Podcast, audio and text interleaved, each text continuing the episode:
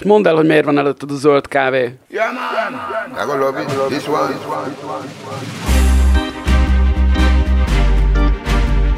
Képzeljék el, a Borizű hang a lelátóról 71. adásának hallgatói, akiket ezúton is sok és megkülönböztetett szeretettel köszöntök, hogy hoztam be magammal zöld kávét, és nem tudom honnan a francból gondoltam, hogy a Bede nem látott még ilyet. Mondom neki, hogy Láttál már zöld kávét? És erre tudod, hát a szokásos bedés szerénység. De azért nem narvál szarvat hoztál. Hát, szóval...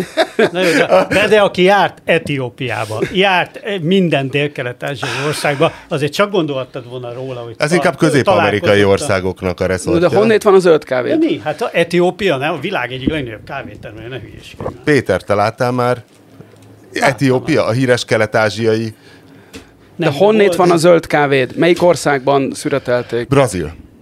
Ö, valami normálisabbat is hozhat. Szar? Nincs hát olyan magasság a, a, világ, a világ rossz kávéja az Brazíliában meg Vietnámban terem. Illetve most már Mexikó is.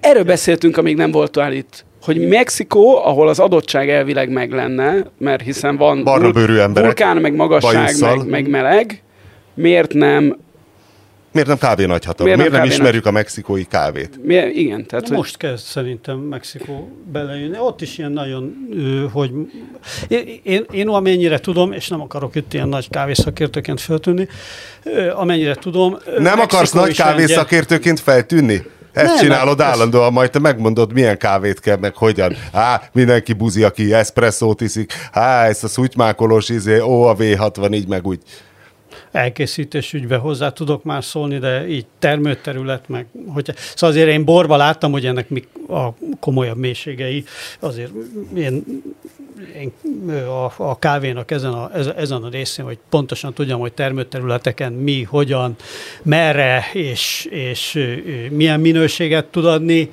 attól nagyon messze vagyok, de én úgy tudom, hogy Mexikó az egy ilyen följövő dolog, de sokáig nagyon rossz minőségű kávét, tehát hogy nagyon lenézték a mexikói kávékat a dél-amerikaiakhoz.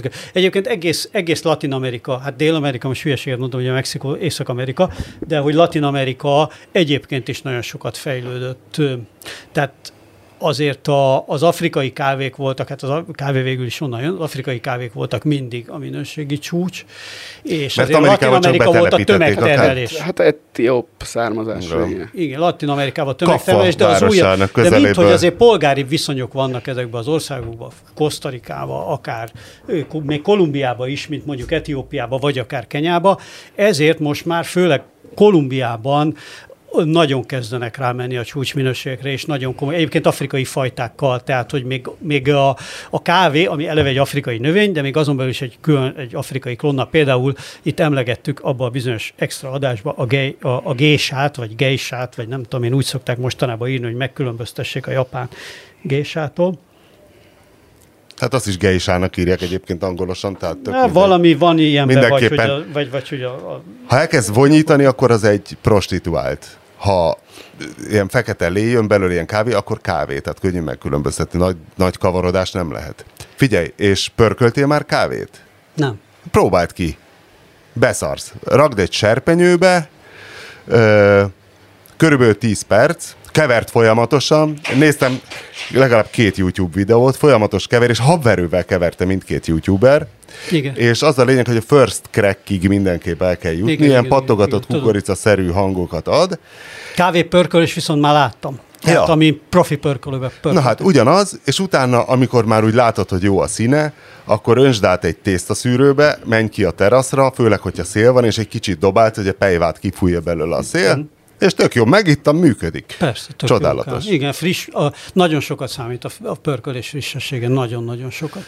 Hát ezért van az, hogy ezeknél a ezeknél a specialty kávépörkölőknél úgy, úgy is adják ki a kávét ilyen kis mennyiségben, hogy azt az idd meg lehetőleg egy hónapon belül. Ja, az egyik youtuber az azt mondta, hogy ugye miután lehűtötted, utána rakd bele egy olyan vákumfóliás tasakba, és valami degassing alapon rakd valami fűrészporos izébe, azt, azt végképp nem értettem, hogy ez mire jó. Én csak egyszerűen lehűtöttem, beöntöttem a darálós kávéfőzőbe, megnyomtam a play gombot, és utána megittam a tök jó eszpresszót az én alantas ö, kávéívási szokásaimnak Hozni megfelelően. akartam neked, ö, hozni akartam neked, ö, most csak nem volt idő megcsinálni, mert tényleg nagyon rohantam. Ö, Jeges, ö, jeges, hát nem purovert, mert purovert is van ilyen japán stílusú jeges purovert, ami jobb, mint a, a sokkal jobb, mint a, a hidegen áztatott, tehát a cold brew, De- de de, én tudod, jeges aeropress-t akartam csinálni. El tudom képzelni. Jeges, jeges kávét, jeges kávét akartam neked csinálni, csak aeropress Ja, cold De majd brew? legközelebb csinálni. Nem cold brew mert a cold brew az hidegen is áztatod. Ezt forrón áztatod, de rögtön jégre. Ezt forrón forrázod, de rögtön jégre. Jó, a cold brew-val az a baj, hoz. a brew az a baj, hogy nagyon, hogy mondjam, kakaós íze lesz, nem annyira kávés a, a karaktere, ennek kávés ka- kap karaktere marad, de így, én, én így szoktam ilyenkor nyáron, hogyha nagyon meleg van, nyomni a jeges. Tehát vagy, vagy a Japanese style, ez a ice pullover, vagy pedig a vagy pedig a jeges aeropress Na jó. Még azt akartam mondani egyébként a serpenyőben pörkölésről, hogy az etióp kávéceremónia, ami a, az e- a hagyományos etióp ö, társasági élet egyik fontos eseménye, meg az ilyen, hogyha, rendes, hogyha egy rendesen meg Voltál akarsz, etióp kávéceremónián? Voltam. Ha rendesen meg akarsz valakit vendégelni, Úristen, akkor... ilyen turista programra jel. Á, ez jó, ez Nem olyan volt- bedésbeszólás Nem volt, nem volt annyira, túl, tehát hogy nyilván, már nem emlékszem, hogy mennyire volt, tehát ez Ezek rég volt, ez már majdnem 20 nemisiek éve volt. Te voltál az na. farkasokkal táncoló, teljesen befogadtak maguk közé, majdnem te lettél a főnök. Azért, tehát hogy Etiópiában nincs annyi turista sehol, hogy olyan nagyon nyomasztóan Ja, turistás legyen, de, de ez, ez olyan, nem is tudom, fene tudja, meg hát nem, nem, nem tudom megítélni. De, Hát na, a javaikai az- vonalat, azt végre most benyomatod. A- bocsánat, azt, azt utána elmeséltem, amikor a Földes Andrással elmentünk találkozni Hajlé Selassie, ö, ö, hogy hívják el a testőrével, de, Hú, tényleg?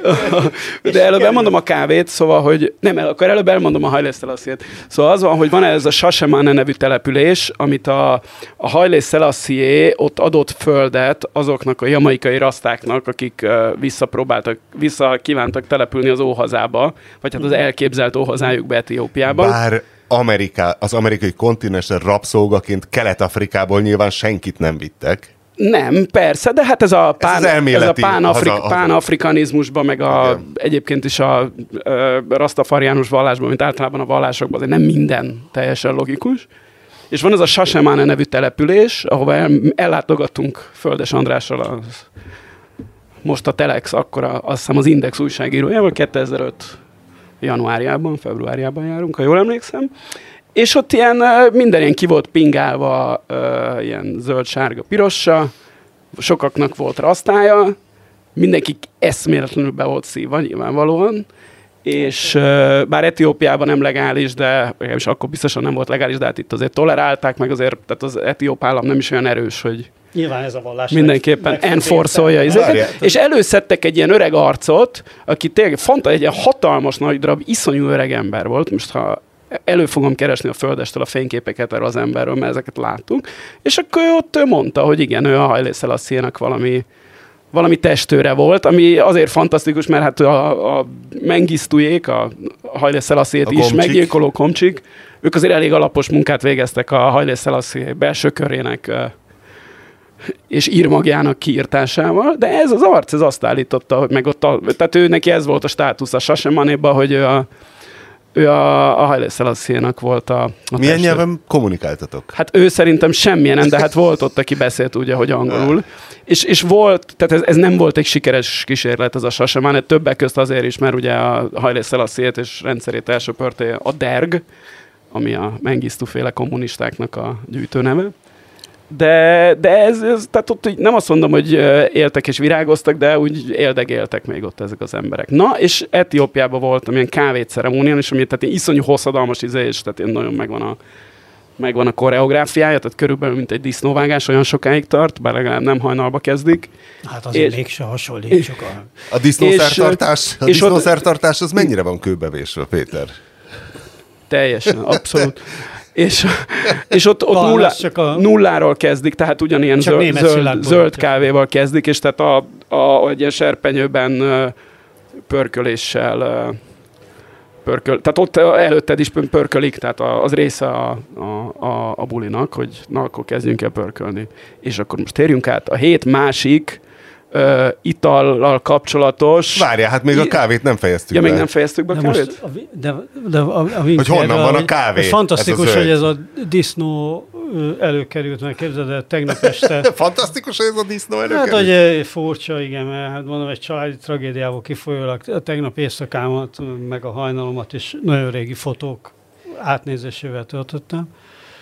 Kerestem valamit, és például találtam magamról ilyen Orbán Viktoros sorozatokat, amikor nyakig véresen, disznóvágáson, meg kormoson csutakolom a, a, a disznót, meg ilyen idéket. Ilyen régi fotókat, amikor még vágtunk disznót. Már ez már mind szerintem volt, nem szólnak a szólnoki disznóvágások. Szkennelj már be párat, hogy a Borizű hírlevélbe, melyre iratkozzanak fel. Ez, ez a kép, meg a Sasemanai öregnek a képét előszedjük, és akkor a címlapkép a hétre megvan. Milyen vallás van Etiópiában? Ezen gondolkozom, ez iszlám? Most szivatsz? Nem. Öreg, akkor keresztények voltak az etiópok. Tudom, tudom, hogy, Igen. tudom, hogy amikor onnan a te ered. Hitler nem, tudom, hogy, őseid még tudom, hogy onnan ered, csak... pusztákon, hát nem onnan ered, a kereszténység az máshonnét ered. Na, de vannak ilyen elméletek. Igen, tehát ők nagyon-nagyon korán, már a, a negyedik, negyedik Tudom, azért században mond- keresztények voltak, ők egy ortodox Tudom, de keresztény- Egyiptomban egy- sincsenek már fáraók, tudod, tehát ott sem ré van, Nem, de azért az egy, három hiszem, ezer, hogy az egy ők meg 3000 a évvel grúzok korábban volt. az el- Igen, ők és meg a, az örmények, az örmények voltak. A- is. És a. Meg, meg tudom, hogy ilyen etióp püspökök jönnek Igen, ők, ők, ők jelmezbe, tehát ilyen felöltözésbe fantasztikusan jók, ilyen elképesztően ilyen bonyolultan megművelt pásztorbotszerűségeik vannak. De az átlag raszta, az kereszténységből tér át a rasztafariánusságra? Hú, most nagyon-nagyon messziről indítunk. Nem. Tehát ez, ez egészen más. Azért kérdezem, hogy a- Egészen más. A rastafarianizmusnak nincs sok köze sem a kereszténységhez, sem az etiópiához. A, a rastafarianizmus az Tudom, tudom, tudom. Jamaikában Csak azt akartam ki. kérdezni röviden, A- hogy az átlag ember az keresztény-e ott? Igen, tehát Etiópiában néhány tucat emberen kívül nincsenek raszták. Az Etiópiában, bár az etióp kereszténység az államvallás sokáig, és az etióp, tehát ez az amharak, a, akik a felföldön élnek, és akiket magukat az etiópság letétményességnek tartják, Az ők többnyire keresztények, de ennek ellenére Etiópiában ma minden épeszű számítás szerint már a muszlimok vannak többségben, mert az ország ö, nagyobbik része muszlim. Ez, ez olyan, mint Libanon, tehát ahol ilyen nagyon 50-50 a helyzet, ott erről jobb nem beszélni. És hogy nem. Eritreával, tehát ez nem egy ilyen vallási, Nem, az egy, ez tök más az egy ré, konfliktus. részben politikai, részben etnikai a, tehát a, na, nagyon, nagyon, nagyon, nagyon bonyolult. Na, de az, és ezért inkább foglalkozunk az italokkal, hiszen a másik... Várj, ital- még a kávét nem fejeztük be. hogy honnan van a kávé? Már hogy érted, hogy honnan van Hát, hogy ki, honnan kaptam én Na, ezt honnan van a kávét? kávé? Kérlek szépen, még a, még a Boris Juhan kávés külön kiadásában, ugye a Daráló podcastos kollabunkban rögtünk sokat, meg szörnyűködtünk a Café Freynek a dohányos, és az UP kedvencén a tokiói málnás kávén, meg aztán a rendes Boris Juhanban is elmeséltem azt hiszem, hogy a család kávéfőzőjének milyen maradandó szagot okozott, hogy egyszer belöntöttük azt a Magyarós dohányízű, dohány. nem, az a dohányízű volt, amit, amit tényleg egy hónapig nem lehetett meginni azt a kávét, ami anyósom még kávéfőzőjében készült utána.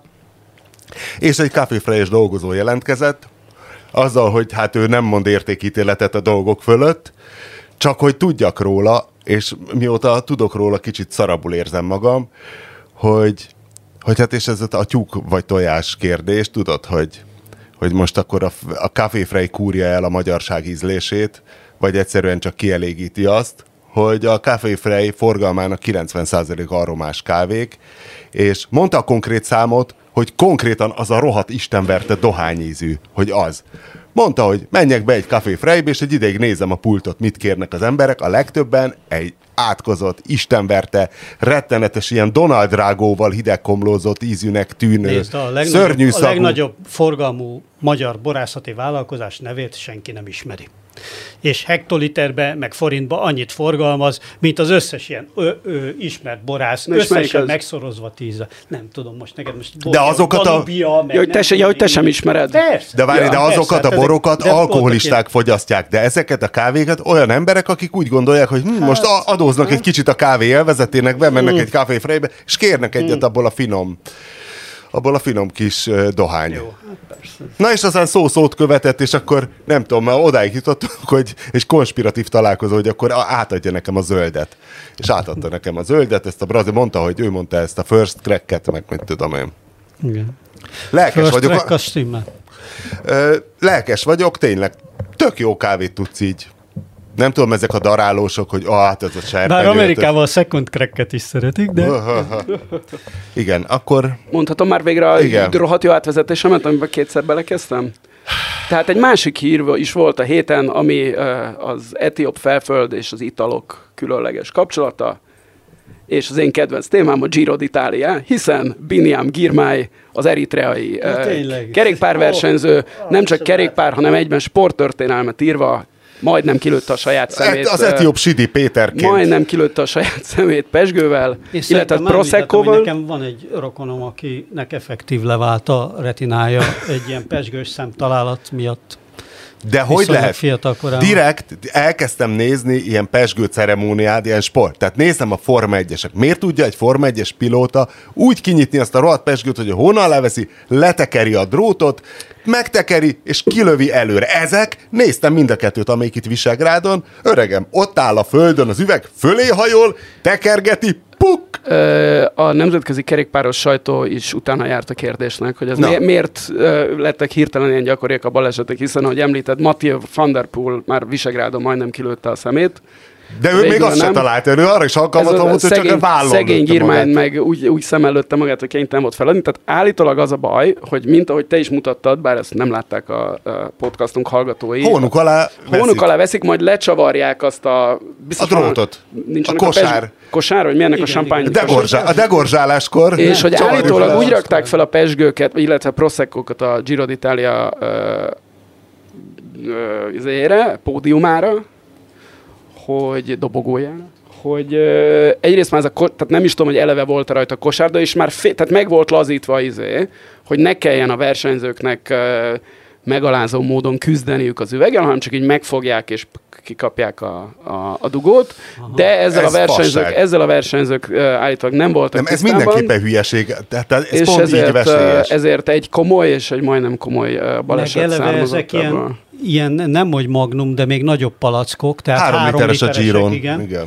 Igen, amit nem tudsz úgy fogni, mint a, a normál palackot, hogy egy kézbe így A Lewis Hamilton is viszonylag, valahogy, valahogy Lewis Hamilton is viszonylag nagy üvegpesgőkkel kell. kell, hogy megbirkózzon, de most nagyon sok ilyen videót végignéztem, és volt egy orosz nagydíj, Na amikor jó, a Putyin szerintem a, Forma neki, 1 szerintem a Forma 1-es pilóták képzésének Jó, azok a, mutánsok, a, azok nagyobb, tényleg. Tehát, hogy a gyerekkorától kezdve Igen, nyitni kell, tény. azzal kezdik a, a, és, és nézzék meg a, a, a nézők, illetve majd berakom a hírlevélbe, meg a show, show notesba, hogy ez az orosz nagydíj, amikor Putyin adta át Lewis Hamiltonnak, és Lewis Hamilton némi vonakodása közepette még két puszit is kellett váltani a Putyinnal, és utána Hamilton fogta a pesgőt, és ugye ezek annyira mutánsok, ezek a Forma 1-es pilóták, ezeknek annyira összetett a dolguk, tényleg átlagember nem tudja elképzelni, hogy pusztán, hogy menni egy kört, tehát, periférikus látás minden, hogy, hogy elkezdte locsolni a pesgőt, és érezte szerintem a Hamilton, hogy tudta, hogy mikor fordít hátat a Putyin, és azonnal beterítette a zakóját hátul nagyon ügyesen pesgővel, ami szerintem egy ilyen a társadalmi progresszív ügyekért rendszeresen kiálló illetőtől alap, de azért szerintem kellett, tehát nagyon jó volt a megvalósítás, és jól csinálta. Hát nem tudom, én egy KGB... Ehhez képest én meg egy ezek- volt KGB tisztet nem mernék hátba lőni, pedig... Hát azt mondom, hogy na, Két egy reflexből megfordulva. Hát, de a Hamilton megcsinálta. Úgyhogy sajnos így a, a világ arról beszélt, hogy ez a szegény Girmály kilőtte a szemét, és nem arról, hogy első fekete afrikaiként szakasz tudott nyerni egy három hetes körversenyt. tudunk eritreai sportolót még? Hát futók van, vannak, Igen. futók van néhány. Ugye ebbe, ebbe az a vicces, hogy őket fekete afrikai, az első fekete afrikai győztesnek nevezik, hogyha van valami, amit az etiópok és az eritreaiak gyűlölnek, hogyha őket a úgynevezett négerekkel egy csoportba sorolják, mert ők magukra nem feketeként Mert ők tekintenek. mik? Hát ők nem, tehát pont ebből a ősi keresztény, pont ebből az ősi keresztény kultúrájukból is fakadóan ők nem tekintik magukat ö, Fekete-Afrika részének, hanem egyfajta földrajzilag is ezen a felföldön kiemelkedő kultúrnépnek a, A kultúr fölé. környező barbár törzsek között. Tehát ők, ők nem tekintenek magukra a, a Fekete-Afrika részeként, annak ellenére sem, hogy Etiópia hagyományosan ebből a pán-afrikai mozgalmakban mindig ö, ö, fontos szerepet vállalt. Az Afrikai Uniónak is ott van a székháza, ami arról híres, hogy a kínaiak építették, majd kiderült, hogy teljesen, tehát az utolsó mikrofon is be volt poloskázva. Hát igen. igen. Úgyhogy, ö, de ez a, ez a Girmány, ez egy fantasztikus tehetség. Egyébként nagyon érdekes, hogy ez most jutott eszembe, közben is erre még soha nem gondoltam, hogy a ö, nagy nemzetközi kávéterületek, tehát mint Kolumbia és Etiópia, meg Eritrea, ezek e- megegyeznek a nagy, legalábbis a, a nyugati világon Bringás kívüli bringás ö, izével, ami egyébként ugye nem véletlen, hiszen vannak hegyek, meg tehát ugye a magaslati izé adva van, úgyhogy a, ahol a kávé van, Egyébként Kosztarikában is legalábbis egy jó bringásuk volt, úgyhogy... És Olaszországban is legendás az espresso, és ott is na- nagyon sok Igen, jó tehát hogy van, van, van korreláció a, a kávétermelés és a, és a biciklisport között. De azt nem mondtad az első fekete-afrikai... Egy PhD-t lehetne erről írni. Lehetne, de Nem mondtad minek? az első fekete-afrikai szakasznyertesről, hogy ezzel vége is lett szerencsétlen. Most Igen, beszéltünk igen. meg, hogy nem fekete-afrikai, ahogy Igen. a Ja, bantu- bocsánat, egyrészt nem fekete-afrikai. Igen, de jó, hogy nem bantu. Bantu hódítás. Igen, vagy mi. Izé, Izé, csak Akkor milyen afrikai? Fehér-afrikai? Nem, ő, ő az egy, ők magukat, nem, Ez tehát, a búr versenyző? Tehát ugyanúgy, ahogy a, tehát egyik oldalról feketék, másik oldalról arabok veszik őket körül, nagyjából, hogy egy Etiópiát nagyon leegyszerűsíteni nézed, és ők mind a kettő közül ők úgy gondolják, hogy ők felette állnak ennek, és nem csak azért, mert 2000 De méterre felettük élnek. Az épp a nem is megfelelő színárnyalattal rendelkeznek. Fekete-Afrikát az tulajdonképpen a bantu törzsek uralják alapvetően, nem? Úgy, Hát szerintem ennél bonyolultabb. Én azt hiszem, a Afrika az ennél a bantuk, azért ők a, ők a dominánsak. A most ebbe, ebbe, ebben most nem mennék bele, mert ezt nem tudom. nagyon sok De szerintem ennél van. bonyolult. Mikor, mikor féltünk valaha is hülyeséget mondani? Most komolyan mondom, nem. Sajnos nem feke, feke, pont Fekete-Afrikáról ö, mm, szégyen teljesen keveset tudok. Nem akarok még a ruandai témára e, átkötni, de most véletlenül olvastam így a bőrszínnel kapcsolatban, hogy nekem az nem volt meg, hogy a hutu-tuszi viszonylatban is az egyik sötétebb bőrű, és azért lenézi a másikat. Én arról azt is hallottam már, hogy az, vagy olvastam már, hogy az, hogy az egy belga ö, mesterséges konstrukció volt, megteremteni egy hozzájuk hű ö, ö, réteget, és gyakorlatilag azokat kinevették tuszinak. És hogy fakították ki őket? Hát eleve az volt, hogy azokat válogatták ki a népességbe, akik magasabbak voltak egy kicsit, és világosabb, valamivel világosabb Hiszen, mint bőrük, pontosan tudjuk, a, erre vannak ilyen kísérletek, ilyen hogy a, az egyéves gyerek is már, aki még semmiféle rasszizmus nincs benne, valahogy ugye a, a világoshoz jobban vonzódik még. Tehát ez, ez egyszerűen így megy, ez valami, valami pszichológiai dolog, tehát, és nyilván voltak ott magasabbak, meg, de hát ez mit tudom én, a, a hollandok Indonéziába is kiválasztották azt a régiót, ahonnét toborozták a, a gyarmati adminisztrációba, ezért biztos az angolok is Indiában, nem tudom. A, egyébként az a tippem, hogy egyébként igen, tehát az, az, az angolok is a észak-indiai viszonylag világosbőrű, magas szikhekkel és egyebekkel dolgoztattak, nem pedig a déli tamilokkal, akik... Bár Ceylonba őket Igen. vitték be. Te, teát. Na de, do, na de jó, de teát szedni, nem, a, nem az irodában Azt számolni. a múltkor. Jellemző, hogy az Európa. Európa Liga döntővel kapcsolatban volt arról cikk, hogy Giovanni van Bronckhorst, a Glasgow Rangers holland edzője, hogy malakai származású, és hogy ez egy mennyire nagyon érdekes ez a malakai Molu, etnikum. Moluka. Moluka? Szerintem igen. Ö, hát ezek a fűszerszigetek a klasszik. Az a, mol, és a hogy, Maluku, bocsánat. A, tehát a Molukai szoros, az az, ami... nem Malaka, magyarul nem Malaka? nem, tehát a, azt a szigetcsoportot... Molucának volt írva a diatletiken a cikkben, de én úgy emlékeztem, a, a fűszerszigetek az, az Maluku, le, ma lehet, hogy korábban másképp írtak, de a Molukának ma, a Molukai szorosnak a Sumatra és uh, Malázia közötti tengerszoros nevezzük, ahol a uh, tengeri hajókereskedelem jelentős része átmegy, és azt nagyon fontos ellenőrizni. Szingapur léte is ennek köszönhető. Bárhogy is hívták őket, hogy ez egy ilyen nagyon harcos nép volt, ebből levezették Giovanni van Bronckhorst teljes pályafutását, és hogy a szomszédaikkal vívott háborúskodás következtében, mint meg annyi nemzeti kisebbség, ugye a birodalom felé voltak lojálisabbak, tehát ők a holland korona felé mindig hűségesek Legalábbis a keresztény része, a keresztény része. Izének pontosan így, de így van, tehát ők voltak az egyik kiválasztott a, a holland gyarmati adminisztráció részéről, és mert ők keresztények voltak, megtanulták a nyelvet, stb. És egyébként akár csak, ha már förmerült Etiópia és Libanon ebben a izében, a Maluku, az uh, hasonlít ebb, uh, olyan szempontból ezekre a vidékekre, hogy szemben Jávával, ahol mindenki muszlim, és ezért nincsen vallási villongás, vagy Bali ahol mindenki hindu, majdnem mindenki azért nincs vallási villongás, a legcsúnyább ilyen uh, etnikai uh, vallás közti konfliktusok Indonéziában, azok mindig Malukuban vannak, mert ott gyakorlatilag 50-50 a, a, azért ott, meg közép-szulavézin az a másik. Közép-szulavízi kemény, az biztos. Hát az igen, az a pozó, vagy milyen Isten környékkel, oda nem megy az ember, mi? Hát oda én, is csak, Bár én most is csak békésebb. De hát bennünket magyarokat biztos, bennünket magyarokat biztos lelkesen fogadnak, hiszen Borneo és Celebesz magyar volt, és magyar lesz. De hogy a Libanont mondtad, de milyen volt? Meg, megbukott a Hezbollah. Ez milyen, hogy egy választáson, egy választáson leváltják a terrorszervezetet. Látod? Ez a, ilyen a működő demokrácia. Libanon az annyira bonyolult, hogy arra nem, nem tehát hogy arra az, az attól mindig meg, megfagy az agyam, hogy uh, egyszer nem tudom szétbogarászni.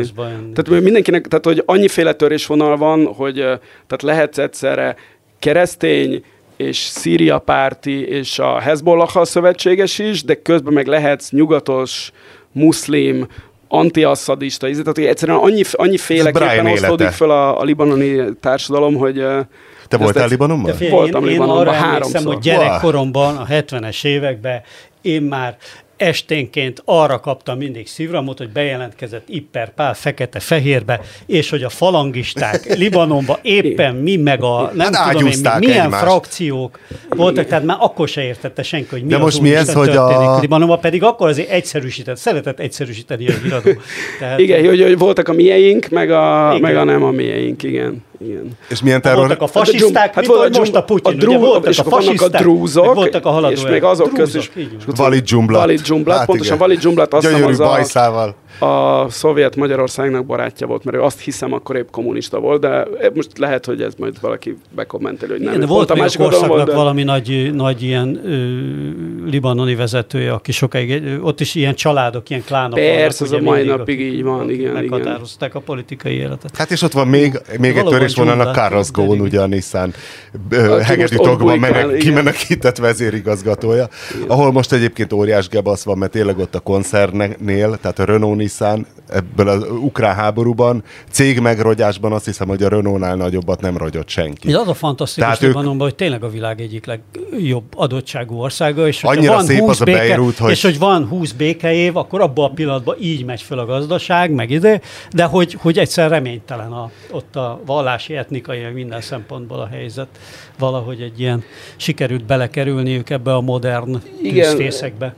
Bár egyébként pont, pont az, hogy ez sokáig így volt, és mindig ettől még ez volt a, a Levante koddazűrje, és ott bulizott mindenki a Sofia Lorenttől a, hogy hívják a Bin Ladenig, és hogy állítólag azért most már ez elkezdett elmúlni. E, egyrészt azért, mert van másfél millió szíriai menekültjük igen. körülbelül, másrészt pedig olyan a kivándorlás, és főleg a, ugye a pénzesebb, keresztényebb, nyugatosabb réteg megy ki, hogy ez elkezdett elmúlni Libanonba, plusz erre még rájött ez az elképesztő gazdasági válságuk, amiben élnek a, most már másfél-két éve, hogy hol benzin nincs, hol áram, hol egyik se, hol liszt. Kicsit ilyen havannai jellege van a dolognak, hogy egyszer rendet. nagyon szép és Igen, patent és volt. hogy, hogy, hogy, hogy, ez, hogy ez el, én, én, nekem is én legutóbb, amikor voltam, már az is nem tudom mikor volt, 2009-10, valahogy így, akkor még úgy nekem nagyon tetszett, meg jó volt, de hallottam olyantól, aki később volt, hogy, hogy azért most már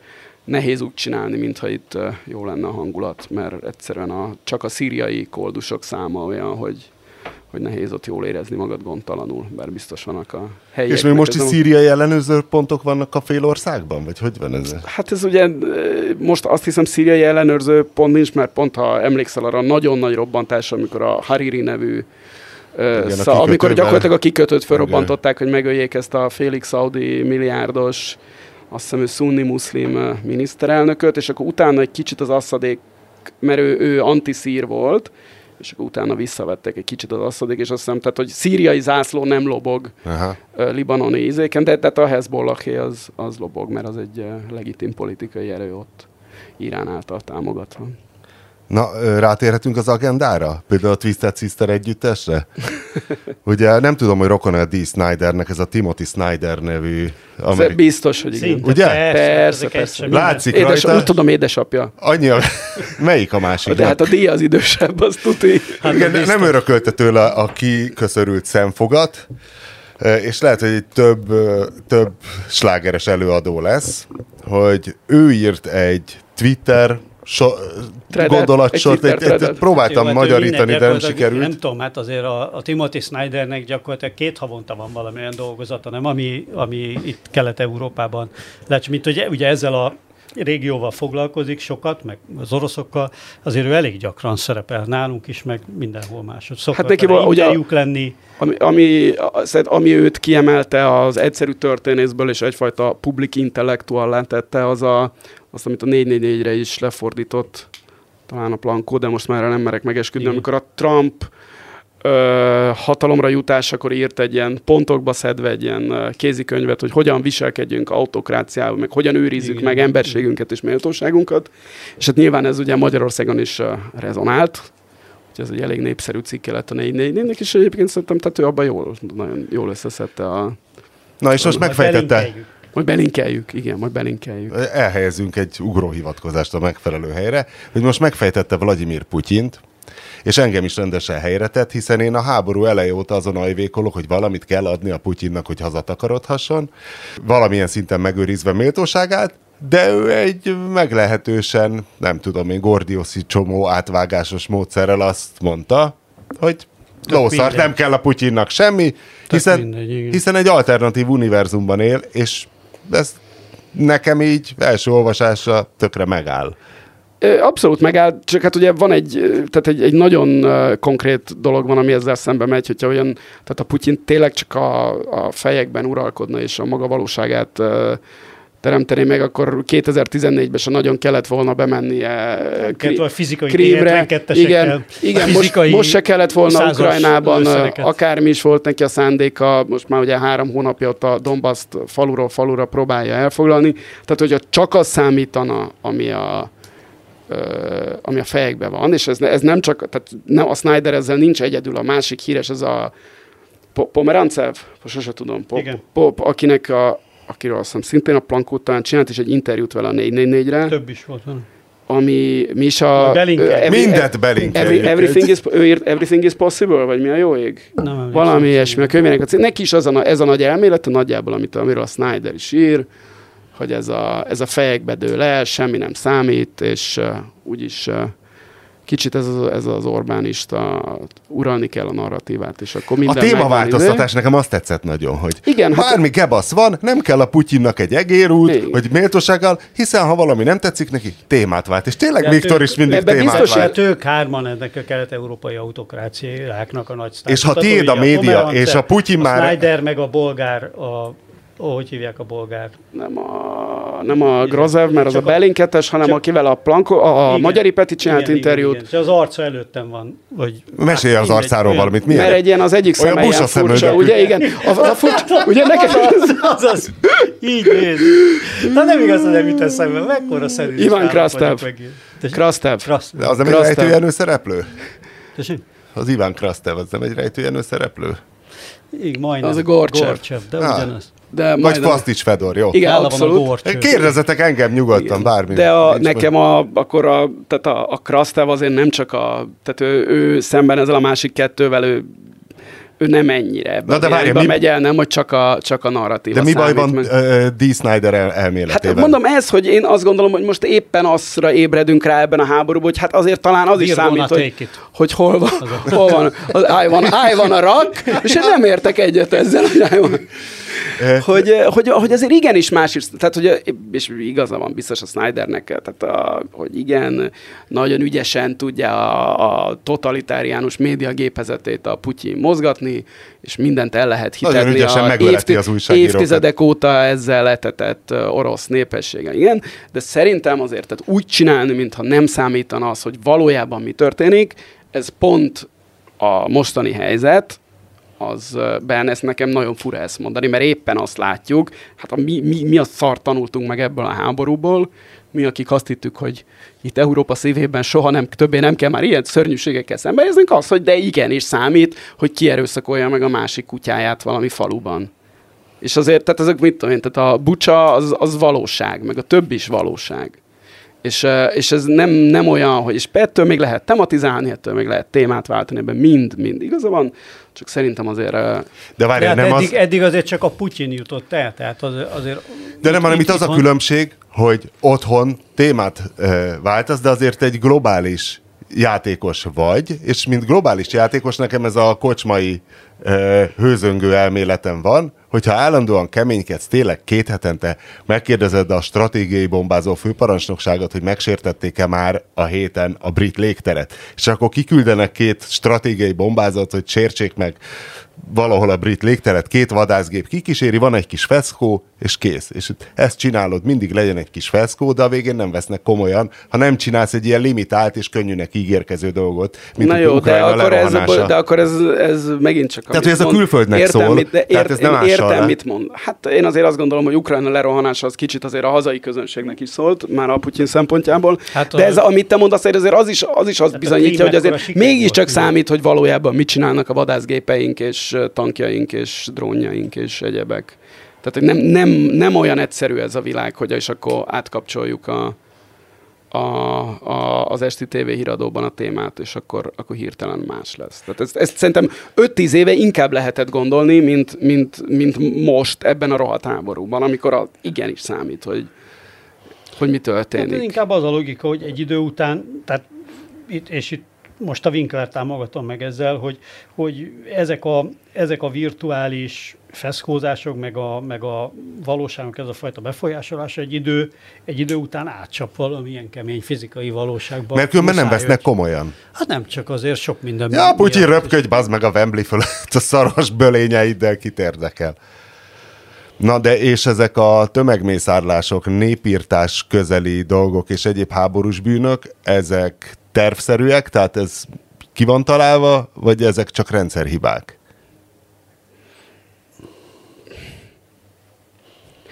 Erre nem tudjuk a választ. Nem tudjuk?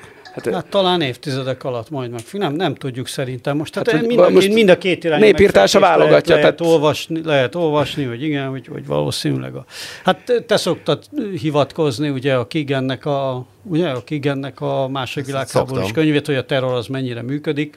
Egyébként hogy bizonyos helyzetben, hogy a németeknek nagyon működött. Igen, igen. Hogy mindig hát bármi is. van a legnagyobb erővel, a legkegyetlenebb, legszemét, meg hát módon ilyen, basz oda, és... Meg, meg, meg szoktak erősakoskodni, hogy vannak azért ilyen hagyományok az orosz seregben, már a mongol, már az aranyhorda idejéből. Nem, a, nem a Kigen egy másik hadtörténész írta, hogy a második világháborúban a szovjet offenzíva az úgy nézett ki, hogy Sztálin egyfelől föltalált találta azt már a támadó szakaszban, amikor összeszedte magát, miután kinyírta a saját hadseregét, hogy nem volt muszáj mindent azonnal elfoglalni, tehát ha volt ott egy sziget, amivel nem tudtak mit csinálni, akkor el lehetett mellette menni jobbról-balról, a végén úgyis valahogy letarolták, és hogy az volt a lényeg a sztálini offenzívában, hogy a, a gárda hadosztályok megcsinálják az áttörést, utána megy a gyalogság, akik a háborús bűnöket elkövetik, és a végén jön egy hullámban a katonai rendészet, és azok a fosztogatást és nem erőszakolást abba hagyni nem tudó elmebetegeket lelövöldözik, akik a katonai rendész karszalagot látva se kapnak az agyukhoz, hogy és így ment egy ilyen hernyóként, mindig megnyúlva, vertikálisan a, a szovjet hadsereg. Ilyen egyszerű ez, látod? Na, hogy akkor ez az? Ehhez kell a sok kész. Hát fél, van, biztos, hogy vannak ilyen hagyományok a, a, az orosz hadseregben is, meg minden. Tehát figyelj, egy fegyveres, brutális fegyveres konfliktusban általában sehol nem az agysebészek és a filozófia professzorok. Nem, de lehet mögötte, a- lehet mögötte gondolat, mögött. hogy, hogy ugye az volt, ugye a második lehet, hogy a- világháborús terrorbombázásokra azt mondták, hogy hát hülyeség volt az egész, egészen odáig bezárólag, hogy kisgyerekek váltak ilyen középsűrű folyadékká, ugye, amikor bennégtek a pincében, de hogy a morált nem, nem igazán törte meg, de a Niall Ferguson írja, hogy hát igen, szörnyű volt Dresda bombázása, Hamburgnak a felgyújtása, és hogy, de hogy a hadászati értelemben nem lehetett értelmetlennek nevezni, mert ezek a bombázások lekötöttek nagy adag német légvédelmet, és a légvédelmi ágyú tulajdonsága, hogy az amúgy beásva egy tökéletes páncéltörő ágyú, és hogy azok a páncéltörő ágyúk, amik a német városokat védték, azok kurvára hiányoztak a Kurszki csatából például. Hát, ja. Tehát, hogy ilyen szinten abban is lehetett logika, csak hogy vajon ebben van-e bármi, vagy Sojgunak a kontroll kevésbé megy, mint a torok éneklés. Hát én nem hiszem, hogy a Sojgu olyan nagyon komoly hatással van a napi harcszeri történetekre. Most nagyon úgy tűnik, ugye bizonyos értesülések erről vannak, amit én is csak saját újságunkban olvastam most legutóbb, bár bár igyekszem követni azért az orosz ellenzéki forrásokat, de hogy a Putyin maga mikromenedzselget azért bizonyos mozgásokat a hadszíntereken. Sojguról nem nagyon hallani, nem, továbbra sem. Tehát, hogy ő, ő gyakorlatilag félre van téve, valószínűleg egészségi állapota sem teszi lehetővé. De én nem is tudom, hogy mikor olvastam utoljára a nevét egyáltalán, akár a világ sajtóba, akár a Bell, akár a Medusa, akár a Russia Matters, vagy, vagy az ilyen orosz ízékkel foglalkozó, vagy kifejezetten ugye van a, a ez az amerikai intézet, amelyik a harctéri eseményekkel, vagy brit, az a minden a harctéri eseményeket minden nap elemzi. Amiből a Király A- Andris szokott cikkeket írni. Igen, igen, igen. Hát ez minden nap elolvasom én is. Tehát Sojgu nevével én nem tudom, mikor találkoztam utoljára. Na jó, és akkor ezek, amiket minden nap elolvasol, ezek tudnak valamit arról, hogy az Azovsztálban most mi a istennyila van? Hát a mai helyzetet azt nem tudom.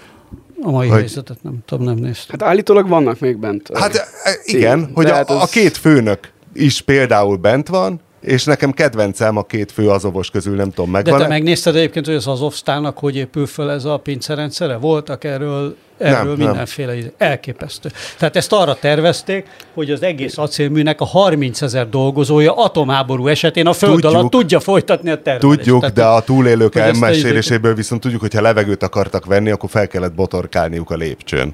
Hát az is lehet, hogy nem működik minden úgy, ahogy azt annak idején tervezték, de hogy azért ott elég sokáig tudnak maradni emberek úgy, hogy nem találják meg őket. Tehát egy ilyen végtelen bújócskát lehet játszani. Na de, hogy nekem kedvenc figurám, a, nem tudom, hogy a komplet Azovnak a parancsnok helyettese, vagy ott a Mariupoli Azov különítmény parancsnok helyettese, ez a Sviatoslav Palamár nevű Bud Spencerre megszólalásig hasonlító figura. Nem szoktál látni Sviatoslav Palamár videókat? Nem, nincs. Zseniális, a csávó nagyon cuki, egy ilyen pufók, nagy darab szakállas, ilyen göndörhajó, hát Bud Spencer-t kell elképzelni, és nagyon cuki szónoklatokat szokott tartani a, a hazaszeretetről, és hogy hogyan védik Mariupolt, és mi történik, és viszonylag rendszerességgel beszokott jelentkezni, és van a parancsnok, ez a finn származású, szintén P betűs, de valami oroszos, oroszos nevű, na, és tegnap, tegnap Palamár uh, deputy nyilatkozott, hogy hát ugye egyfelől a civileke, civileket kellett evakuálni, másfelől a sebesülteket, harmadrészt a halottakat, és hogy ezekkel el kellett nekik számolni, és hogy ők maradnak, és egy uh, valamilyen special operation folyik, de erről nem beszélhet. Uh-huh. Na, akkor mi az? Az Erdogán küld értük egy motorcsónakot? Nem vagy tudom. De ó- óva intenék téged és a ö, hallgatóit is ennek a podcastnak, hogy ö, Nehogy ők is megkedveljék. érzelmileg ne, ne kedveljék meg ö, kelet-ukrajnai milíciák ö, vezetőit. Tehát tudjuk, ki áll most a rossz oldalon, Hát, és ki a nem rossz oldalon. De, de hát a tesztere meg Spencer szónokolni. én, en- én különös tekintettel erre az Azov ö, hadosztály, működik magyarul. Nem tudom ezt, hogy Szóval most ez- ez ezred ne, ne, zászlóaj se, vagy ne, ne, ne, ne ezek között keressen magának senki uh, példaképet, mert uh, ilyen alapon szín, tulajdonképpen Emricsikét és Hipós Ferit is gyakorlatilag isteníthetnénk. Igaz, ők uh, nem állták meg a helyüket uh, Magyarország ostrománál. És nem tartottak nagyon cuki szónoklatokat se. De nem lehet őket ezzel vádolni. Bár Emricsi nagyon szépeket festett viszont. Ja, igen, ő úgy fejezte ki magát. Na jó, és mi volt a, Még valamit a akartam mondani. fassága Ruanda Még, rádiózás? még valamit akartam mondani az Azovsztánnal kapcsolatban, mert ez nagyon érdekes ez, hogy milyen nehéz bevenni. És hogy azt, azt mondják, én is azt olvasom ilyen szakértőktől, hogyha nagyon, tehát az oroszok, hogyha tényleg rászállnák magunkat, hogy most én itt kiföstülünk mindenkit, tehát az, egy- az egy iszonyatosan nehéz feladatlan, és gyakorlatilag kézzel kéne kiásni a, az egészet, és centiről centire ö, megküzdeni, a, amíg bent levő, az is lehet, hogy csak néhány tucat, de az is lehet, hogy néhány száz emberrel. És erről eszembe jutott, ha már Libanonról és Szíriáról beszéltünk, a, De hogy miért nehéz? Hogy ez Hát mert, ez, mert sokkal könnyebb ilyet védeni, mint, ö, mint támadni. Tehát effektíve ki kell ásni. Persze, de hát három hónapja ott ki tudja hova szarik az a több Igen, ezer ember, igen. érted? Tehát több, ezer, több ezer már valószínűleg nincs. Na, Nincs, er- de sokáig és erről volt. eszembe jutott, És minden már volt Szíriáról és Libanonról volt szó, a Krak de Chevalier nevű ma Szíriában lévő keresztes vár, ami minden keresztes várak legtökéletesebbike. És ez bizonyos, szempontból a kor, tehát ugye a 12.-13. század az osztálya volt, egy ö, akkor már a keresztes háborúk után a muszlim uh, csapatok ott mindent elfoglaltak a környéken, és most csak néhány keresztes vár tartotta magát. És ez egyszerűen nem lehetett akkor ö, haditechnik, támadó haditechnikai eszközeivel. Nem ez volt az asszaszinoknak a Nem, az, má, az másik. Nem, ilyen mert azok muszlimok volt. voltak, igen. Az a, az a mai Iránban van, a, igen. Ö, és hogy egyszerűen nem lehetett elfoglalni azt sem, és nagyon-nagyon sokáig tartott a, az ostrom, tehát, hogy amíg nem, tehát amíg nem halt effektíve bent éhen mindenki, addig, addig tulajdonképpen nem volt esélyed ezt, ezt elfoglalni kívülről. Tehát a Masszadát se lehetett És elfoglalni, ő- ott is az volt a lényeg, nem? Hogy A Masszadában öngyilkosok lettek a héberek, hát- az, az egy, vagy izraeliták, vagy minek hívták őket akkor. Na, de és a végül a, a. Craig de Chevalierban is egy, egy elvonulás lett a, a megoldás. Tehát maguktól mentek ki az emberek. Ugye egyszerűen nem lehet mit csinálni, vagy hát valóban, hogyha évekig ottan ásol, és kövenként elhordod az egészet, mint amit az Azovsztára is mondanak, vagy nem tudom, egyre nagyobb atombobbákat dobsz rá, akkor biztos van valami megoldás. De hogy ez, ö, ez érdekes, ez a, ez a védekező ö, sündisznó álló, állásharc, modor. Hát én nagyon várom, hogy rendes játékfilmek készüljenek. Erről Biztos- az biztos azon- lesz. Michael Bay-ét mindenképpen megnézném, mert az Biztos- a Bengázit is lesz. nagyon jól megcsinálta. Hát ilyen, Bla- ilyen Black Hawk Down-szerűségre gondolok. Olyan jók, igen, igen. És hogy remélem, hogy ki fog derülni, hogy ho- hogy éltek emberek, milyen körülmények között, hol aludtak, tényleg mi, hogy, merre, hogyan. E, Egyébként a, hát most ugye péntek van, és ma már néztem a Azov parancsnoknak is volt egy szónoklata. Egy, egyfelől nem értem, hogy hogy tudnak ők tiszták lenni, tehát nem voltak retkesek egyáltalán, másrészt a jobb karja azt hiszem be volt kötve, tehát ott valami volt rajta. Szóval remélem, hogy, remélem, hogy megtudjuk majd, hogy ott mi ment, mert ez szerintem az elképzelhetetlen, főleg egy Nyilván. ilyen 21. században szocializálódott embernek, hogy ezek a nagyon durván, nem is középkori, hanem az, az ördög tudja. Hát figyelj, hogyha feküdtél annak idején egy-két napig lövészárokba valamilyen gyakorlaton, akkor azért lehet róla fogalma. Á, francokat, tehát az, az semmi. Én feküdtem, mert mi mindig harcoltunk.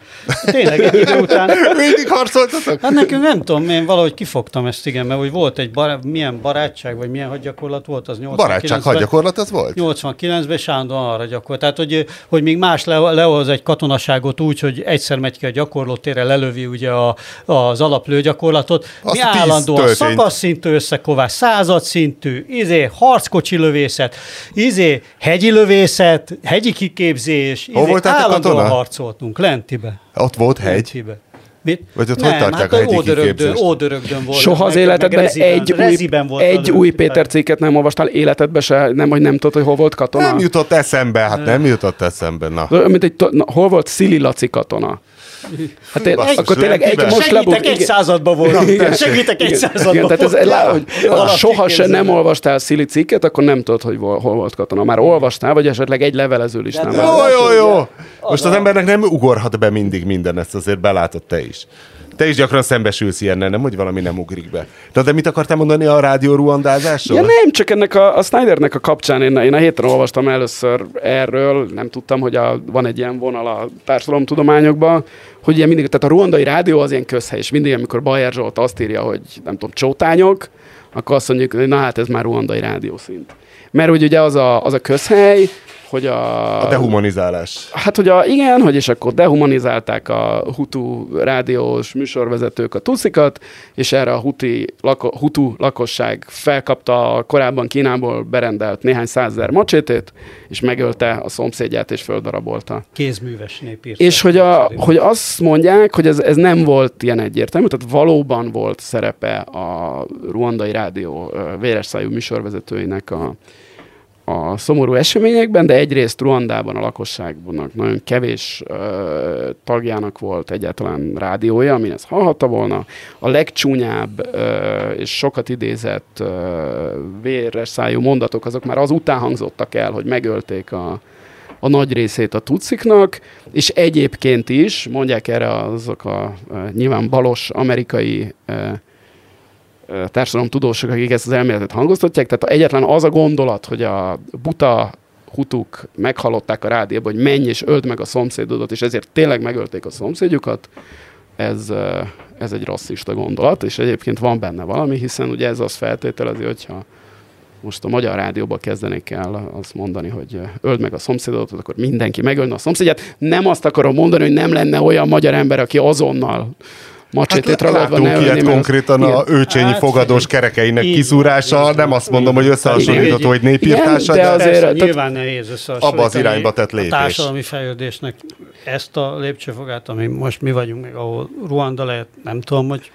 milyen állapotok voltak ott, akkor éppen feltételezem, ugye, hogy nem túl, de hogy magyar egy viszonylag békés, meg öregedő társadalom, de azért látod, hogy itt is hová lehet, hová lehet eh, korbácsolni a nem tudom elképzelni, milyen állapotok lehetnek Ruandában, hány mert most már két vagy három év, azt hiszem az Arsenal, valamelyik Premier League csapatnak a főszponzora visitruanda.com. Hát egy ö, sötét, ez a Kagame nevű ö, arc, aki a tuszik ö, De mit lehet ott csinálni Ruandában? Ott milyen turizmó van? Ö, Tehát a Killing Fields-ek szép kávé, szép kávé, kávétermelő vidékek, ö, Killing igen, nagy Fields, kávétermelő.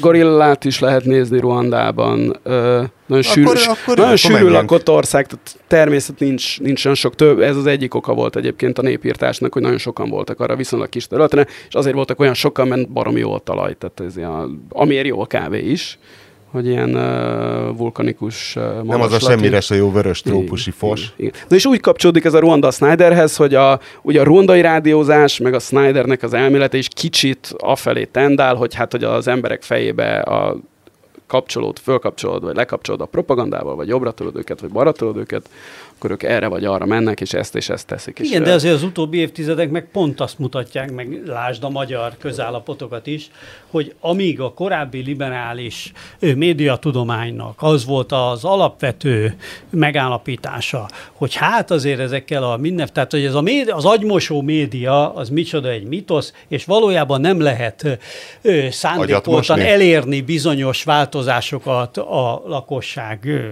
gondolkodásába. Azért az utóbbi időben nem ezt látjuk. Maga Orbán Viktor is például ezt megállapítja legutóbb a amerikaiaknak tartott beszédében is, ugye? Amikor a Hát meg a reklámszakma is beszél. körülbelül erről szól. Igen, de itt e, erre azt mondják a ruandai rádió elméletben kételkedő társadalomtudósok, hogy a propaganda, in, tehát hogy a véleményedet nem változtatja meg, arra jó, hogy a benned meglévő gondolatokat, előítéleteket, gyilkos ösztönöket felerősítse, Ah, és esetleg... Meg hogy tudod, hogy ez most trendi, Igen, akkor kimész a pontosan, macsetéddel. Pontosan, és akkor elfogadod azt, Hát hogy hogyha azt hallod a rádióban, hogy meg lehet ölni a szomszédot, akkor te, aki egyébként eddig is meg akartad ölni a szomszédot, azt mondod, hogy most már Ha tényleg a megölöm szom- János Hát mondta az a- ablakba, hát akkor megyek a macsetével, megölöm a Pontosan, szomszédot. és hogy akkor ez, és, és, A Borbás Marcsi és erre mondta, vannak ö, olyan eredmények, vagy mi kutatások, hogy a náci Németországban is ott működött jól a náci propaganda,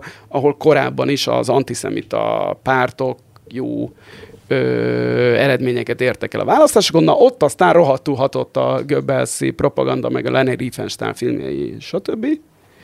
De és máshol pedig, érdekes módon, és egyébként ez ö, elsőről tanuljuk csak furcsának, de ha az ember jobban belegondol, akkor logikus, hogy van, ahol pont ellentétes hatást váltott ki a, a propaganda, és ö, van, akit ö, filoszemitábbá tett, hogy úgy mondjam, és ez ugye furcsának tűnik ez a gondolat, de egyébként, ha visszaemlékszünk a 2015-16-os magyarországi propaganda kampányra migránsok ellen, akkor szerintem az is igaz, hogy az a kampány nagyon sokakat dafke migráns simogatóvá tett, hogy átvegyem a A a, terminológiát. a, a terminus technicust, és elment, és segített De a keletinél, és leadta a ruhát, és, izé, és ez fönnmaradt a mostani ukrajnai izéig is. Tehát ma azért van az, hogy a rohadt magyar állam, aki szarik bele az Ukrajnából ide menekültekre, mert kvázi tudja, hogy nagyon sokan segítenek nekik ezerféle módon. Meg az egy kicsit, amúgy is le van épülve, nem tud. Pontosan, az egy mit csinálni. kicsit annak a 15-16-os ö, gyűlöletkampánynak is a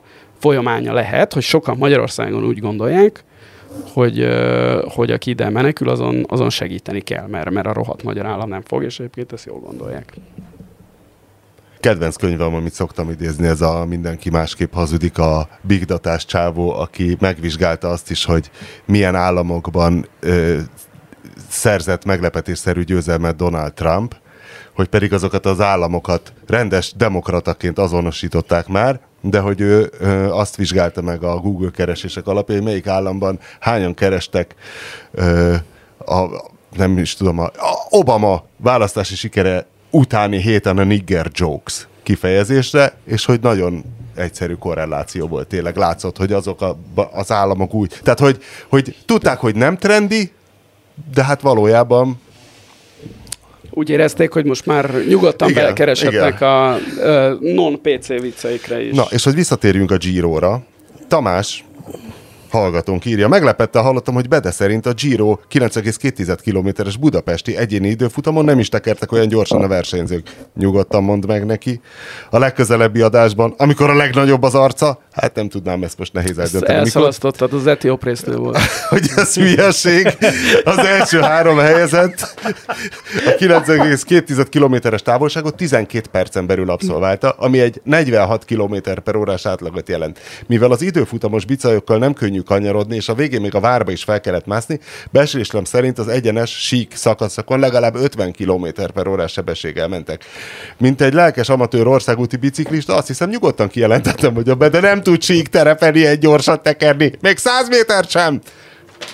Ö, 100, méter, 100 métert egyébként azt hiszem tudnék, inkább a, tehát a fizikailag tudnék, inkább fejben nem merek ilyen gyorsan tekerni. Én tudom, hogy milyen gyorsan szoktak egy ilyen rövid időfutamot megnyerni, és ezen valóban a néhány hosszú sík szakasz leszámítva, ami nagyjából a Váci úton, meg a, az Andrássy úton volt, nem mentek olyan gyorsan. Tehát ez a 47 volt az átlag, azt hiszem a győztesnek, vagy mit mondtál, ennél lényegesen magasabb átlagokat is szoktak tekerni, tehát ahol nem kell. Aztán Ez nem, ez nem egy nagyon gyors pálya volt a budapesti. Igen, még mit akar a hallgató? Na, Más még nem valami akar, baja más van? nem akar. Mondjad, jó, akkor írjon, vagy jöjjön ide be. Jövő pénteken is. Hallgató, jöjjön. gyere ki a bedével a hóra. Mondd a szemembe, hogy nem tudom, mennyivel megy egy biciklista. Gyertek itt a Hollán Ernő utcában egy gyávanyulas bicikli Gyere ide, a Madal. Madal előtt találkozunk. Még a múlt héten akartam arról beszélni, hogy Lionel Messi minden idők Hát én nem, én nem tiltakoznék, ha valaki minden idők legjobb fut, futballistájának nevezni, hogy sokszor nevezték kabzsinak, és az a kabzsiság, hogy azért minden szart elvállal, minden idióta reklámot, amit én, ami miatt én nem kárhoztatnám, bár azért szerintem ő megtehetné, hogy válogat, de hogy a szaudi állam turisztikai nagykövete lett Lionel Messi, az szerintem egy kicsit egy kicsit, hogy is mondjam, a kapzsiságom túlmutató, nem különösebben bölcs lépés, de arra Bede azt mondta, hogy de Erling Haaland még nála is pénzéhesebb. Nem, e, azt csak viccelődtem, hiszen akkor Ja. tudtuk meg, hogy igazolt lesz Cityhez. Én óvaintenélek téged ahhoz, hogy Lionel Messinek bármilyen tulajdonságot tulajdoníts a pályán kívül. Tehát ő egy, ő egy ő focizni tud, ő ilyen bonyolult érzelmekre, mint Kapzsiság? kapzsiság ő erre Nincs. nem képes. Neki van egy környezete, állítólag, hogy az apja irányítgatja, aki a legendás adócsalási ügybe is belekeverte Spanyolországba, tehát lehet, hogy az apja kapzsi, de tehát Li- Lionel Messi ilyen bonyolult. Az Ott megvan, megvan az a sztori, megvan az a sztori az, az aranyla, hogy egyrészt mi uh, Lionel Messi kedvencétől, erről beszéltünk már itt, nem? Hogy Nem. A, a, Sprite és, a, a Sprite és a pizza. Mi? Igen, tehát, hogy minden, tehát egy, négy, egy négy éves gyerek szintjén van mindenben. Hi, ez jó. És hogy a... És állítólag hazamegy az edzésről, vagy a meccsről, és otthon mit csinál? Fifázik. Persze, hát ez érdekli. Hát ez- A- És a, Annyi- Annyira jó lehet a, vele Fra- a beszélgetni. France Football nevű újság, akik a aranylabdát, igen, osztogatják, és akkor ugye mindig el kell menni, a, mert ugye az az, az aranylabda bejelentés, és akkor ő van, a, aki megkapja, az van a France Football címlapján. És az el kell menni lefotózni, és akkor el szokott menni egy ilyen France Footballos küldöttség titokban, a győztes játékos azt mondja, jó, akkor lefotózunk, meg írunk róla a cikket, meg. Hiszen és amikor a, amikor a. Cristiano Ronaldo nyert, akkor mindig elment, elmentek hozzá, és Cristiano Ronaldo egy fantasztikus bankettet varázsolt nekik, ott, tehát minden, amit a megkívánsz, az, az ott volt, és a Messinél meg így volt chips. Hát hiszen Ő azt szerette, hát gondolt, hogy ennek örülnek, meg lehet, hogy kirakta De a a, de a, Sprite-ot szaudi, a szaudi melóval kapcsolatban hadd hívjam fel a figyelmet, hogy lehet, hogy a Messi, illetve a Messi entourage az ö, jobban képbe van külpolitikailag, mint te, mert tegnap jelentették be, hogy Biden állítólag fogadni fogja vagy valamilyen, Salmant? igen, És valamilyen, valamilyen találkozó lesz állítólag. Igen, ami a ha, Hogy kell Khashoggi. mondani, Khashoggi Hát, A gyilkosság csontfűrész óta áldozata, igen. Ö, nem nagyon volt semmilyen hivatalos ö, kommunikáció. De úgy döntöttek, hogy megbűnhődött, és egyébként is kell egy szövetséges, a nem tudom kik ellen. Most hát itt valószínűleg az, olaj, Irán, vagy valószínűleg az olaj. Ez, piac. amikor ott tartanak már, hogy a venezuelaiak elleni szankciókat Igen, kezdik el igen. törölgetni, akkor valószínűleg ezzel Venezuela, a Irán, is le kell ülni. izé, megy, véletlenül olajtermelő országokkal kezd barátkozni az Egyesült Államok. Sajnos Iránnal még nem, bár én. Jó, de Biden erre rá van szorulva, de Lionel Messi kurvára nincs. De mondom, tehát ő ez, ezt ő nem... te Akkor az apja. Figyelj, én azt bátran kijelentettem, hogy Lionel Messi ezt nem gondolta végig.